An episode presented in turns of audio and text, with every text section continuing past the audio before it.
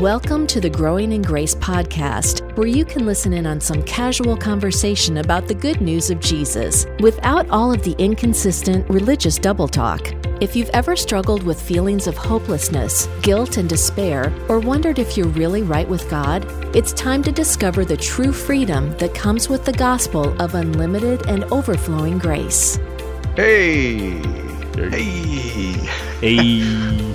I'm, I'm channeling my inner Fonzie here on the Growing in Grace podcast. Mike Kapler, Joel Brzezinski is with me. Uh, he's a little more like Richie Cunningham. I'm the cool one, though. Well, I just hope this isn't a uh, Jump the Shark episode. Jump the Shark? Yeah. So you, you, okay. Usually I'm the one who you say things that's over my head. But we're talking about Happy Days and the Fonz, and you've got to know what the Jump the Shark episode is. Is, is this where he takes his bike over a bunch of cars? A shark, and he's oh. and he's on um, he's skiing. Oh man, I don't remember this one. Well, uh, real briefly, because I could get into this, but it, it was an episode where I um okay in real life I saw an, an an interview with Henry Winkler, who plays the Fonz, and his dad in real life suggested he said tell him you ski. So anyway, he said, no, Dad, I'm not going to tell him I ski. But anyway, it ended up, they told him he skied. They said, let's base this episode on Fonzie skiing, and he's going to do this jump. You know, like on skis, you can, they got ramps, and you can jump. And so it was the Jump the Shark. And um, some people thought that that was so lame, such a lame idea. They said that that's going to make this whole series just go downhill. And so, like, anytime a show, a T V show, has an episode that's just like, you know, like, what are they doing? Why why are they doing this? They don't need to do this stuff. They call it a Jump the Shark episode. But interestingly, with Happy Days, after that episode, I think the, I think I heard someone say they had two or three more seasons, They and they were still on top for a while, so it didn't, like, really drain the ratings like they people thought it would. But people had a hard time with them them doing that. Well, and I'm sure, I'm sure when he was on the skis, it was probably just a fake screen in the background that looked like a probably. fake screen in the background. Either, either that, or it was like a, a, a stunt double, something like that. I can, yeah, I can, yeah. I can barely picture it in my head, but I can, well, I, I, I remember I, it. But I didn't know that as, as, as much of a classic T V fan as I am. I well, hey, you learned shark, something. That, that's news to me. Your education, man. I mean, it, it's worth every penny that I'm probably going to end up having to pay. I'm just surprised that you learned something from me about classic T V. Usually yeah. It's you schooling me. Oh, man. Well, I do remember a lot of stuff, too. But anyway. Well, yeah, that one slipped past me. But, you know, it's, it's hard for me to find old Happy Days episodes to stream. I guess I haven't seen them for a while. I don't, I don't know what, what uh, where you can watch them.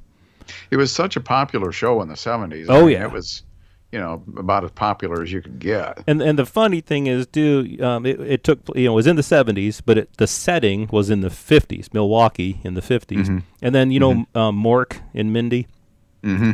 that was a spinoff from Happy Days. It was Days, a spinoff. Because Mork came to Milwaukee and met Fonz and Richie and all those people. Well, then anyway, then the spinoff, Mork and Mindy, took place in the eighties. In, in, yeah, interesting. In Colorado. In the you eighties. Know another spinoff from Happy Days, right? The Laverne and Shirley. Yeah, yeah. Yeah. The Laverne and Shirley. Laverne and I, Shirley. I, I got to say I was never a big fan of either of those spinoffs. I'm just just for the record. Well, I liked Mork and Mindy, and I liked um, Lenny and Squiggy on Laverne and Shirley. Yeah, well, I'm glad somebody did. Well, four minutes into this podcast, and right. Where have we, okay. where, what Let's are we doing here? Okay, if we have to. It'll get us closer to him. We'll do it. Hey, um, you, you had somebody bring up a question a while back, and it got us thinking that this is probably the norm on how people think because of, I don't know, whatever religious sources they've been exposed to most of their life. And ultimately, I, I, you can correct me on this, but ultimately, I'm just leading in here. Uh, he was kind of asking the question, is is the gospel of grace really as good as, as you guys say? In other words, I think he was saying, is there a catch? Is there something else? I know we bring him up a lot. Rich ruler. when he came up to Jesus and said, "What must I do to inherit eternal life?" There's people asking that question all the time. What do I have to do? What, how can I be sure? Um, this sounds too good to be true. Is there is there a catch? So let's talk about that. Yeah, it, I've got to do something, right? I mean, it's got to be, you know, God, yeah, thank you, God, for the cross. Thank you for Jesus. Thank you for the blood of Jesus. Thank you for sending your son. But it can't be that easy. I mean, there's got to be something that I have to do. I mean, I got to be kind of like what we talked about last week. I've got to, maybe I've got to be, be devoted in prayer. Maybe I got to um, read my Bible so much. Maybe I got to do X amount of good works. I've got to be good. I, I've got to, in order to really, really be saved, in order to God really count uh, me as justified and righteous, I mean, I if I do bad things, and if I don't do really good things all of the time, or at least most of the time, you know, like, is, does this really stick? Does it really stand? You know, there's got to be a catch. It can't really be that easy. I mean, people might not say it that way. You might not word it that way, or maybe you will, but maybe you do. But there's this feeling, there's a sense that people have that Um, God is expecting something from them, uh, even though, you know, Paul calls it a gift, you know, the gift of righteousness, the gift of grace. It's God's gift. God justifies the ungodly, you know, Romans four or five, to him who does not work, who does not work, but believes on him who justifies the ungodly. His faith is accounted for righteousness. It's that it, so it really is that simple. But we get this thinking that there's got to be something I got to do. It it can't be that simple. But really, Paul says it's the person who does not work, and he even words it this way: uh, to the one who works, to him who works, the wages are not counted as grace, but as debt. So I mean, if God is, is if God, if you think God is expecting you to do works in order to be right with Him, then that means that you are saying that He is paying you wages. He owes you for your works. You've done some works to get yourself right with God or keep yourself right with God, and so God is now paying you a debt. God owes you a debt for your works. That's what Paul's saying here in, in Romans four four. And then he says, but to him who does not work, but believes on him who justifies the ungodly, his faith is accounted for righteousness. It goes totally against this world system that we're in, where you have to earn something. You have to do something in order to get something. You, you, there's nothing free. There's no free lunch. You know, there, you can't, you just don't get anything for free. And especially with God. I mean, how can you get anything for free with God? He's this, uh, demanding uh, taskmaster, and you've got to do something. I mean, that's, again, people might not word it that way, but that's the thinking.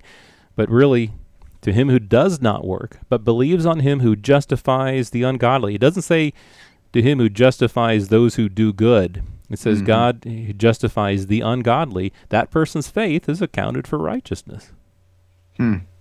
Yeah, it, it's not a quid pro quo. Right. It's a great exchange. You know, a quid pro quo is something that is given or taken in return for something else, um, what you were just talking about. It's different than the exchange where God took something and replaced it with something else freely, willingly. Um, and great passage that you came up with there in Romans four. I, I went to Galatians two. So let's, let's with hmm. this in mind, is there a catch? What do I need to add to it? What do I need to, is there something in the fine print? See, cause, because that's what religion has told people. Religion comes to your door like a, like a door-to-door salesman, tells you that they're going to give you something for free, and you sign on the dotted line. Then all of a sudden, they've got you doing this, that, and the other thing in order to be a real Christian, in order to be fully committed, in order to be a disciple, or whatever they're going to call you. You've got to do this, this, this, and this. It might be something to do with uh, prayer or the weekly prayer meeting. It might be something to do with uh, Sunday school, uh, just attending church every week, and don't forget to give. um, the list goes on and on and on. Uh, and then if you start slipping up on some of those things, and, and you pretty much start developing your own list along the way, um, and then you find that you're not really keeping up with it. And so you ask God to forgive you again and try to recommit your dedication to Him once again. Um, and, and it's just, you know, that slippery slope all the time. And that's not the gospel. That's not what the Christian life was supposed to be. Galatians two twenty, Paul said, and there was a lot going on before he said this, but let's just jump in here. I have been crucified with Christ. I mean, just think about that for a second. Mm. I have been crucified with Christ. It is no longer I who live, okay, uh, it, but Christ who lives in me. And the life I now live in the flesh, in this world, I live by faith in the Son of God who loved me and gave and gave and gave Himself for me. Now get this, I do not nullify the grace of God, for if righteousness, if right standing were through the law or through works, then Christ died in vain or for no purpose. Um, so you see, we, we can't get off on that stuff. We, we, it, it will just mess you up. In other words, if we needed to add something to it, if we needed to uh, contribute something to our salvation, just to make sure. The rich young ruler, he just wanted to make sure. Anything wrong with that? Uh, he, not if you don't understand the, the, the gospel, I guess. But Paul's point here is, if it's not by grace and grace alone, if there is a catch, then Jesus died for nothing. Hmm. And um, hang on to that. You know, so don't be walking around in, in fear, wondering where you stand with God when you've laid claim when you, by calling upon His name and, and believing that what, you know, when we say we believe in Jesus, I mean, to me, to, in simple terms, it, it means we, we believe that He did enough, more than enough, for us to get to where we needed to be uh, for eternity. Um, so... You know, it's like one of those things, Joel. We we say, is there really a catch? Is is the good news as good as you say it is? Is is, is grace as good as as God says it is? Um, remember the movie Field of Dreams? Of course, uh, that was filmed right down the road from us mm-hmm. here in Iowa. Hi. Um, hey, Dad, want to have a catch? hmm. Hey, Father, yeah, that that's a different kind of catch. Right, he, he's not. He's not going to yeah. pull the rug out uh, on you on this one. Yeah, exactly. It, and what you just said there just reminds me of Lucy and Charlie Brown with the football. You know, yeah, yeah I won't let go of the ball this time. Right. Yeah, and she lets go of it every time, and he goes falling flat. And and God doesn't do that to us. He do, He doesn't say that. Um, well, you're justified by grace apart from anything you do. But then. Really lay it down and say, but actually you do have to do some stuff. There is actually a catch. There is actually some stuff you have to do. And just kind of running with what you said there, you know, um, I do not nullify or set aside the grace of God. As Paul was determined, that was his message. That was what he went around teaching. That's what he was persecuted for, for preaching the grace of God, for saying that there is nothing a person can do in order to be made righteous. There's nothing a person can do. It can't be the works of the law, can't be works of any kind, because if righteousness does come through the law or through works of any kind, then Christ died in vain. So when we're saying there's got to be something I've got to do, then we're nullifying God's grace. We're saying righteousness comes through something that I do, and we are spitting on the cross of Jesus Christ. We're saying, sorry, Jesus, uh, you know, again, thank you, Jesus, for what you did, but it wasn't enough, because there's got to be something I've got to do on top of what you did. And that's saying that the cross isn't enough. That is insulting. The writer of Hebrews in Hebrews ten said that's insulting the Spirit of grace. A lot of people think that that passage is saying that you can use lose your salvation if you sin will, willfully. But really what that's saying is that if you go to any other sacrifice, if you go to anything other than the blood of Jesus for the forgiveness of sins, then you have insulted the Spirit of grace. That's what that's what it means to insult the Spirit of grace, is to say that there's something I've got to do. It can't be the blood of Jesus. There's got to be more. Uh, any final uh, thoughts that you want to share, Cap? Well, there are, but I, I don't know that we need to, to get into to some of that, or we're going to get off on, on some good rabbit trails. But I know we're running out of time for this one. I, I think I would just encourage people out there to to realize that regardless of, of what you heard, I mean, you, you gave a good example right there in Hebrews. You, you got people out there taking a little passage of Scripture and, and flipping the script, literally, turning it inside out from what it really means. Uh, they'll, they'll be devoted, dedicated, uh, trumpet-blowing Bible believers. Uh, but then they'll tell you, um, if you don't keep up here, if you don't hold up your end of the deal, uh, you'll end up in hell for all of eternity. And and that puts all kinds of fear into people. It's just wrong. And, and yet, you know, people will do it. They'll, they'll take the very words that were meant to bring encouragement to people and turn it into something else. And I get it. You know, we take things out of context. Nobody has a perfect understanding of the writings, but uh, some people can get way off the mark um, very easily. Um, and so let's not insult the Spirit of grace. Let's trust in what Jesus did, have, having been enough, uh, completely, fully, a finished work.